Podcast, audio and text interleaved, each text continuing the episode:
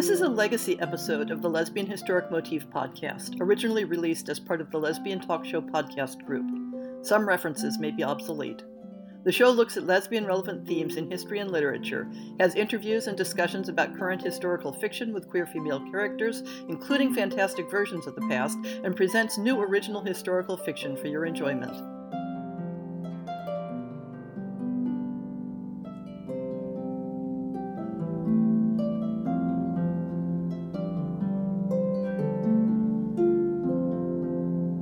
Today, the Lesbian Historic Motif podcast is delighted to welcome KJ Charles to the show. Welcome, KJ.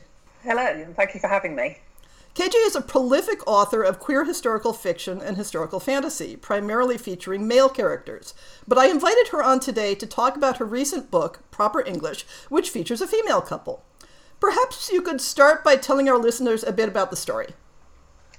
Right, well, Proper English is set in early Edwardian England, so that's about uh, 1903 or so. So, right at the golden age when the Victorians had done all the amazing technological innovation, Britain was on top of the world, everything was absolutely marvellous. No possibility of anything bad happening in, say, 11 years or so. Everything's great if you're English, if you're wise, if you're rich, etc.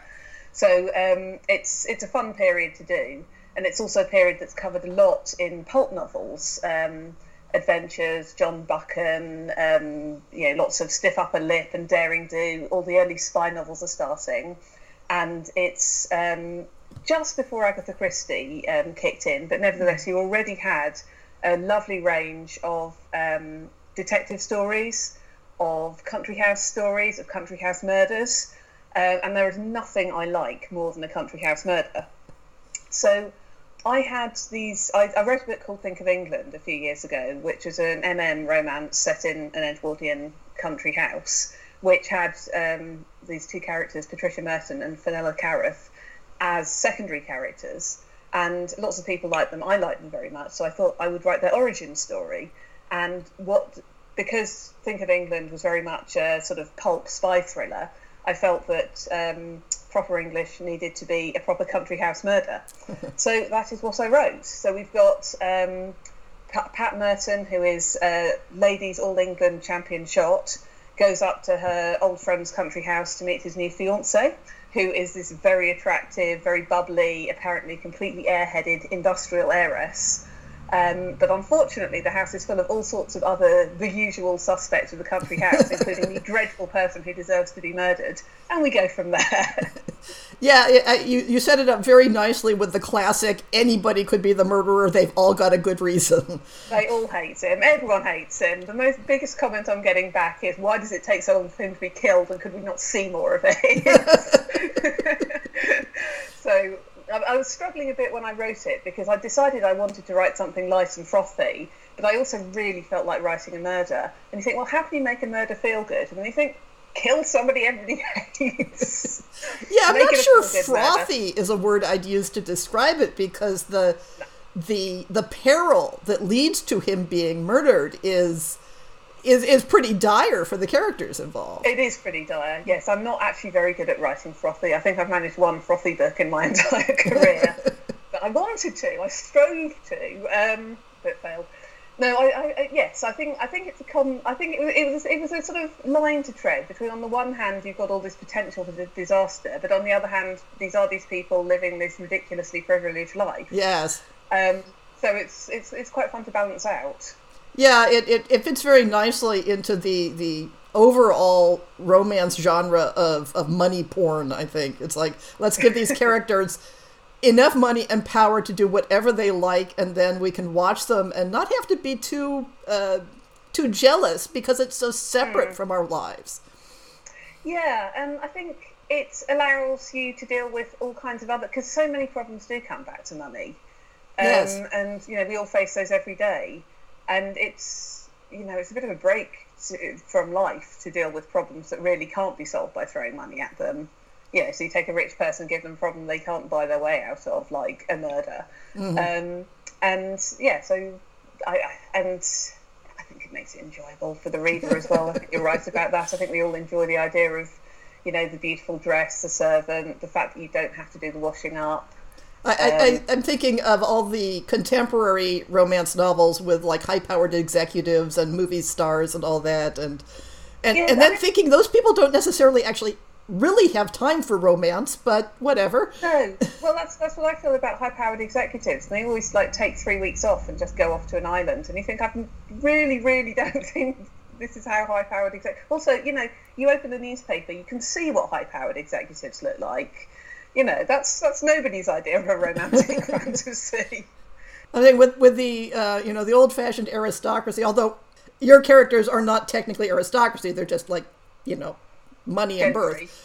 Uh, but you can have that illusion that it could happen to anyone, you know, that you could have, you know, handsome, uh, personable people. They didn't have to claw their way to the top of industry first. And yeah, exactly. all those, all those young, handsome Regency dukes just running around unmarried, you know?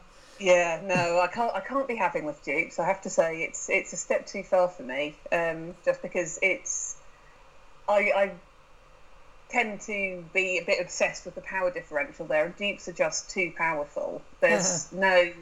If you're doing a Duke that is anything more than just using Duke as shorthand for really rich bloke, yeah. then the Duke, the, the Duke is too powerful. There's no there's no peril, there's no actual threat, there's no there's no real thing you can do with an actual his, semi-historically accurate Duke. I mean, obviously they won't be completely historically accurate anyway. But if if if, if the word Duke is to mean anything, it it, it just unbalances things catastrophically.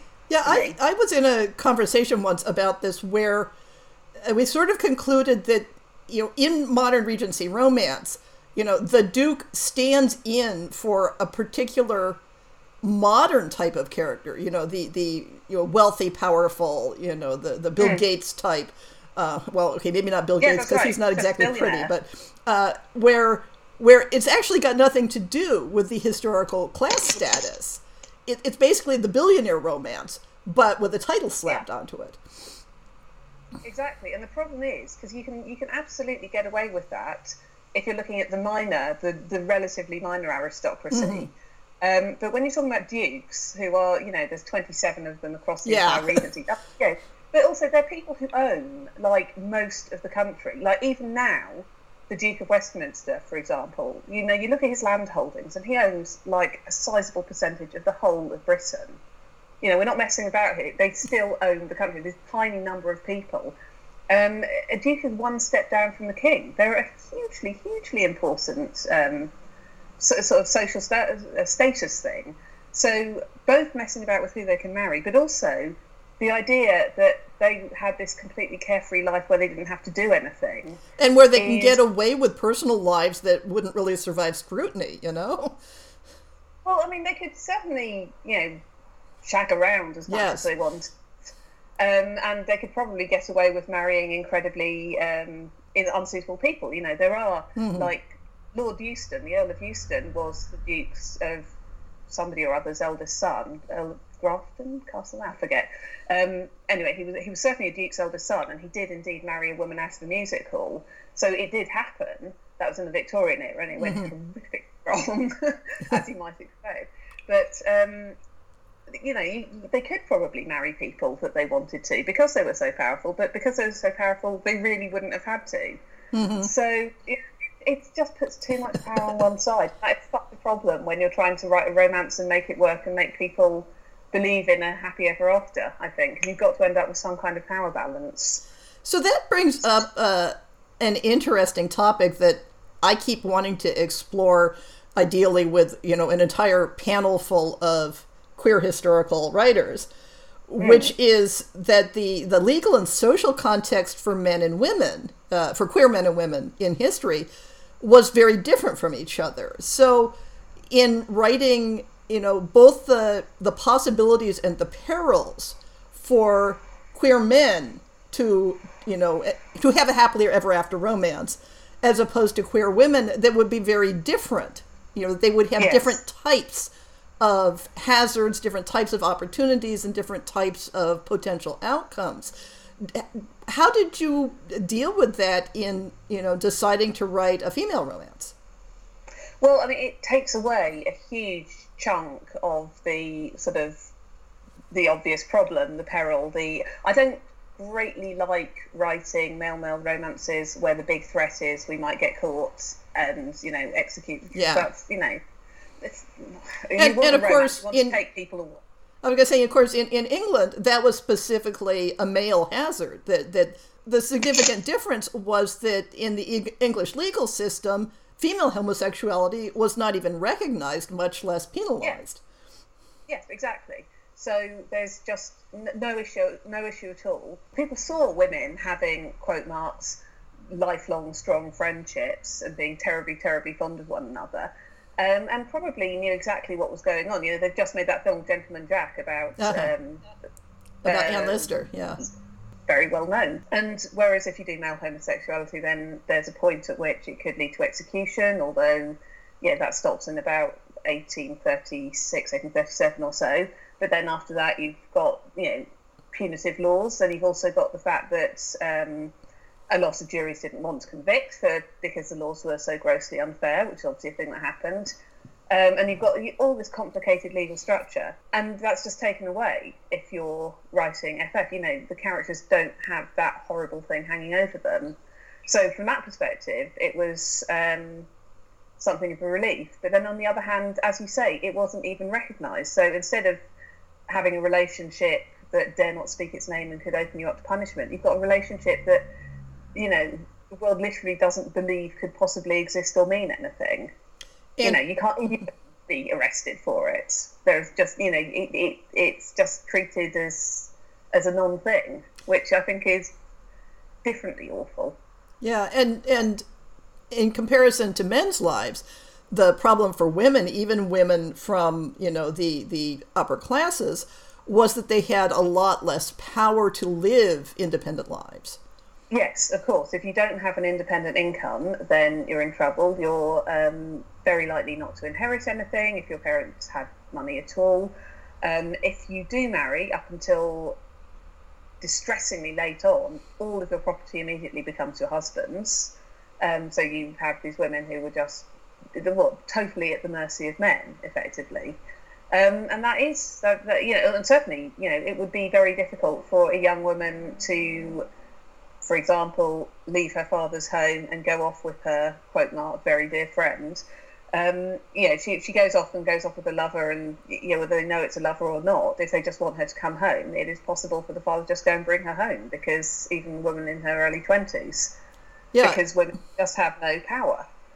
So that's you know a constant theme of, of British history, really, isn't it? and yet and yet we have time after time examples of women who did succeed in doing that. So I, I think sometimes i talk to people who think that the the general rule you know the rule that women were always under a man's control was universal. And think well there's no point in writing stories about you know independent women in history because they didn't exist and that's just as wrong. of course they existed but they needed they needed the facility to be independent right. which takes us back to money Yes. You know, they need you can't you can't be independent if you've got nothing to live on. So you've got to earn your bread. So um, there's if you are, for example, a woman, you know, of a reasonably good family. Um, who hasn't been left any money, but also hasn't been educated to do a job, then you're really up a gum tree. Yeah, and um, and I was going to say in that in that social stratum where women did not work, you know, where you didn't mm. really even have the social option of going out and working. Yeah, where there was no job available. Um, and then alternately, you know, you had women who were from a slightly lower social stratum who could run their own businesses very successfully, yes. who would own their own shop, who could, you know, be crafting, making things, selling things. Um, if you're able to teach, you know, that there were there were absolutely options. So one of the things in proper English is that my heroine has um, her she's been the basically taking care of the house first for her father and then for her older brother, and now her older brother is married, and she literally has no role anymore. She's been the woman who runs this house all this time, and now she's just completely supplanted, and that's just her tough luck. And she's got a, a you know a small independent income that she's been left, but she now has no her, her entire life. That's it. You know, her life was serving this bloke. Now she's got to find an entire new place to start because her brother got married, mm-hmm. and it's that kind of thing, which is you know it's not a disaster for her, but it's it's an unpleasant upheaval of her life um, because she because there is no there's no role in a a patriarchal system really for her as a daughter. She yeah. doesn't want to get married. So you you've uh, touched a little bit on this next question because you talk about your your love of um, this particular type of mystery setting, but uh, so I think most of your books have been uh, sort of in the long 19th century, as it were, Regency, Victorian, Edwardian eras. Even when you include fantasy elements, it, it's pretty clear you're in love with those eras. So, what's the attraction of history and of that particular span of history for you as an author? Oh, well, I basically, I'm very fond of I'm, I'm, very fond of there not being mobile phones in my stories. I think that's absolutely. I once wrote a story with a mobile phone. Absolutely ruins the whole thing. How can you plot around those blasted things? I hate them. So yeah, never going to do one of them. Um, I like. I like the 1920s very much. I think they're um, the sort of interwar period's enormous. I, mean, I, I, think there's a whole interesting range, and a lot of it is to do with the interaction of technology and the way society was developing, and also the, the freedom of move, the increased movement that um, people had, so that you're looking at much more potentially diverse casts and going to different places and people having different experiences, different life experiences. And I think when you when you're writing um, much earlier Georgian, the earliest I've done is I think 1805. And when you get much earlier than that, you know, it's very difficult for people to move around at all unless they're staggeringly rich. Mm-hmm. Um, and then you just get these quite very tiny worlds, which I'm not so comfortable writing myself. but yeah, I, I, I, just very much enjoy that entire span of history. And I read a lot in them, and you get a lot of pulp fiction. I'm, my imagination is driven by pulp fiction. So. so uh, you've been, if I may say, wildly successful with your core product, um, if I can call it a product. Uh, what is your and your core product is male male fiction. Uh, what was your professional goal in branching out to an FF story? So, is it something that your existing readership was clamoring for, or are you trying to pick up a new set of readers that way? Um, I wish that I thought in such professionally competent terms. I really just wanted to write the story. Um, I felt I will. There is definitely a. Um, an issue with FF. I mean, obviously, as we know, the, know, sales just do not reflect what the sales of MM are, and that is, I think, something that can and will change. Um, but I felt reasonably sure that enough people, you know, modesty aside, I have people who like to read my stuff, and I felt fairly confident that it would repay my uh, time investment, and it seems to be doing pretty nicely. So I'm fine with that.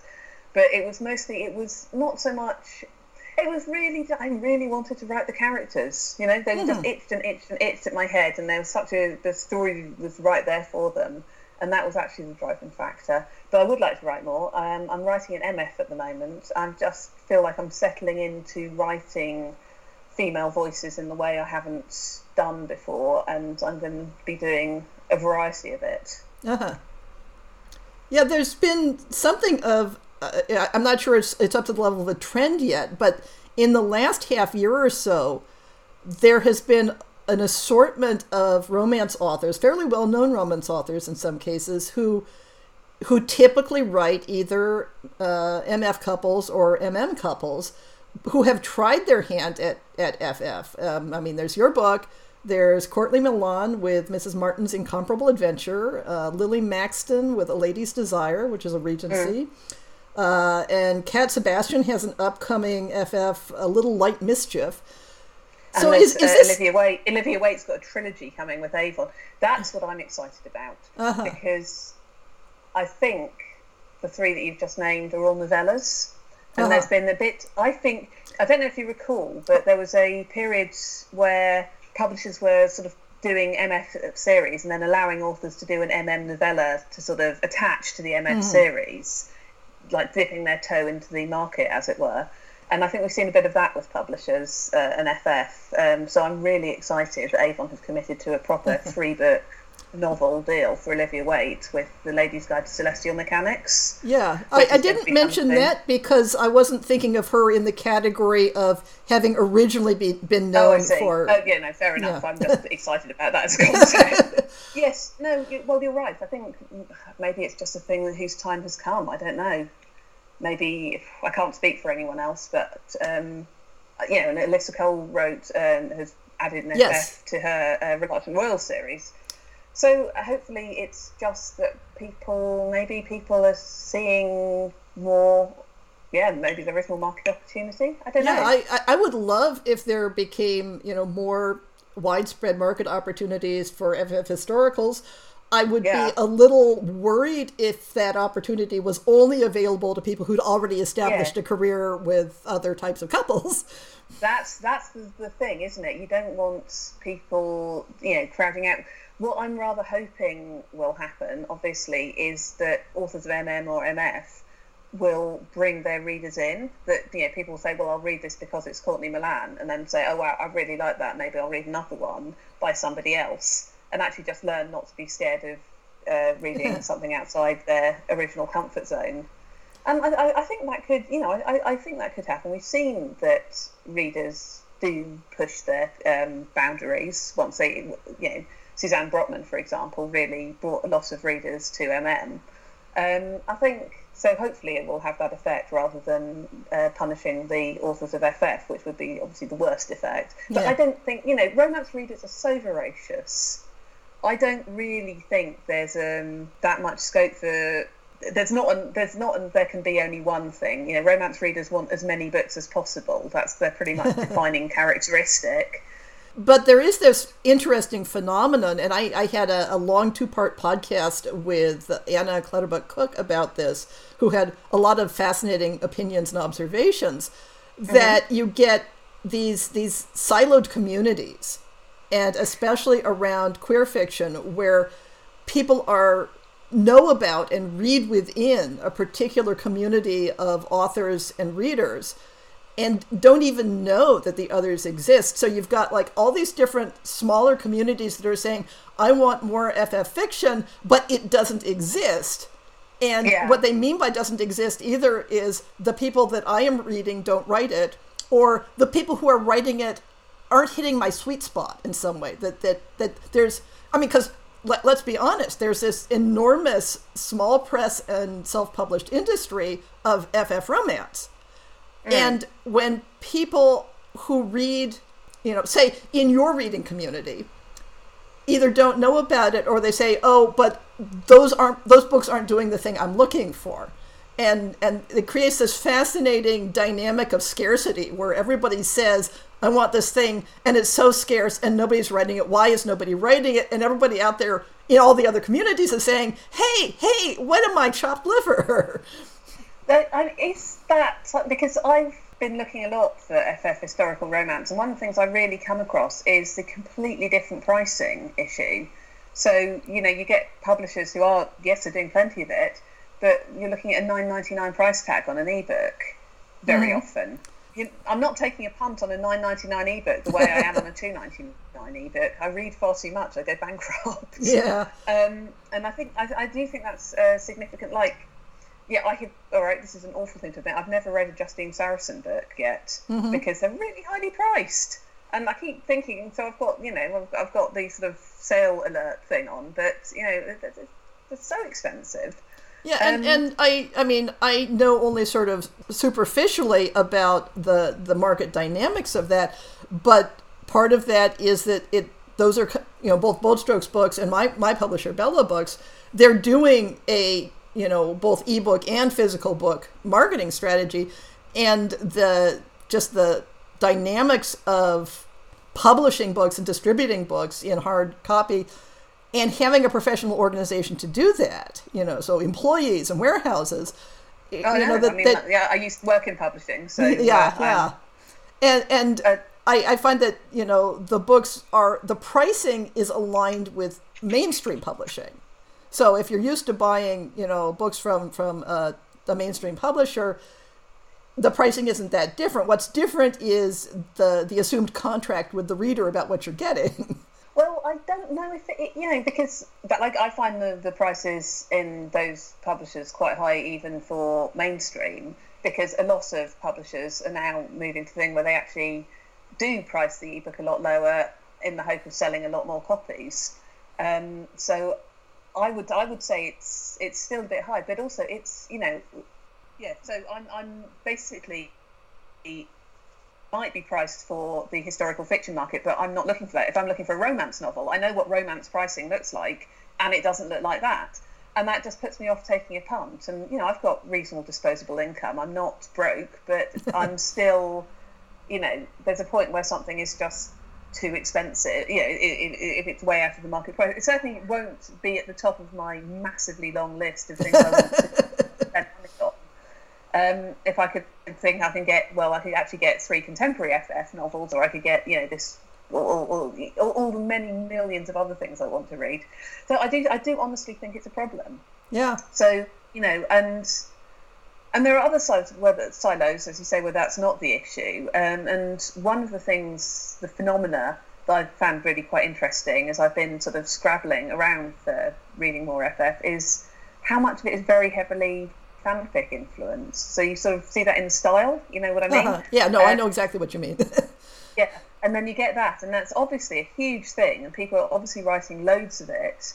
And I have to say, it's not a style that I find particularly enjoyable, but it's a style that obviously really works for a lot of people. Yeah. But that's that's a, a, a, um, an entire group of people just doing their own thing.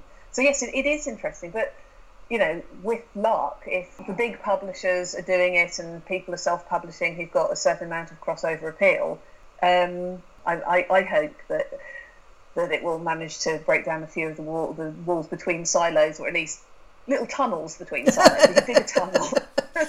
I like that image. Yeah. So, do you have any current projects that you think our listeners might get excited about that you can talk about?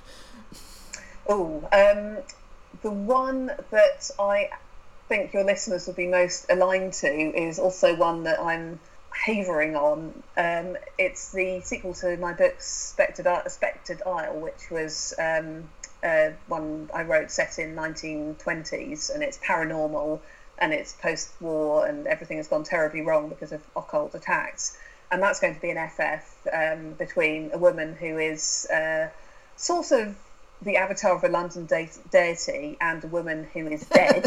so, bit of a snag. The relationship's fine. The relationship's great. I'm really looking forward to writing that. But the overarching plot has been giving me a lot of problems because um, trying to write sort of a world going terribly wrong at the moment is a bit like it's uh, a little too close to home. it is a bit. So I've been struggling with that but I hope that will be my next FF project. Um, it's going to be called Last Couple in Hell, and I've been seeing uh, you mention it for quite a while now, so it's been on my I know, radar. Well, I, I, I've really.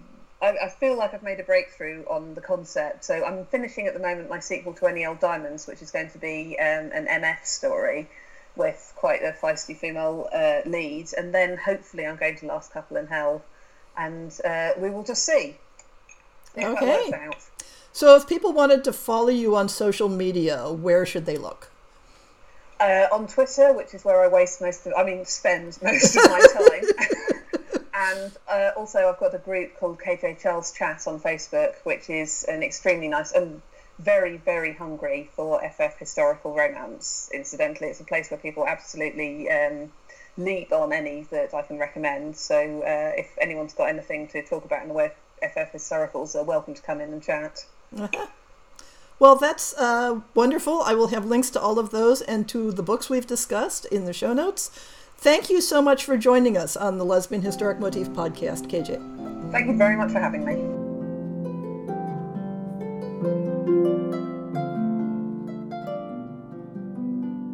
I hope you've enjoyed this episode of the Lesbian Historic Motif podcast. See the show notes for links to people and topics. Most shows will have a transcript linked as well. If you have a book announcement, a topic suggestion, or might like to appear on the show, please drop me an email. If you enjoyed this podcast, please rate it and subscribe on your favorite podcast app, and consider supporting our Patreon.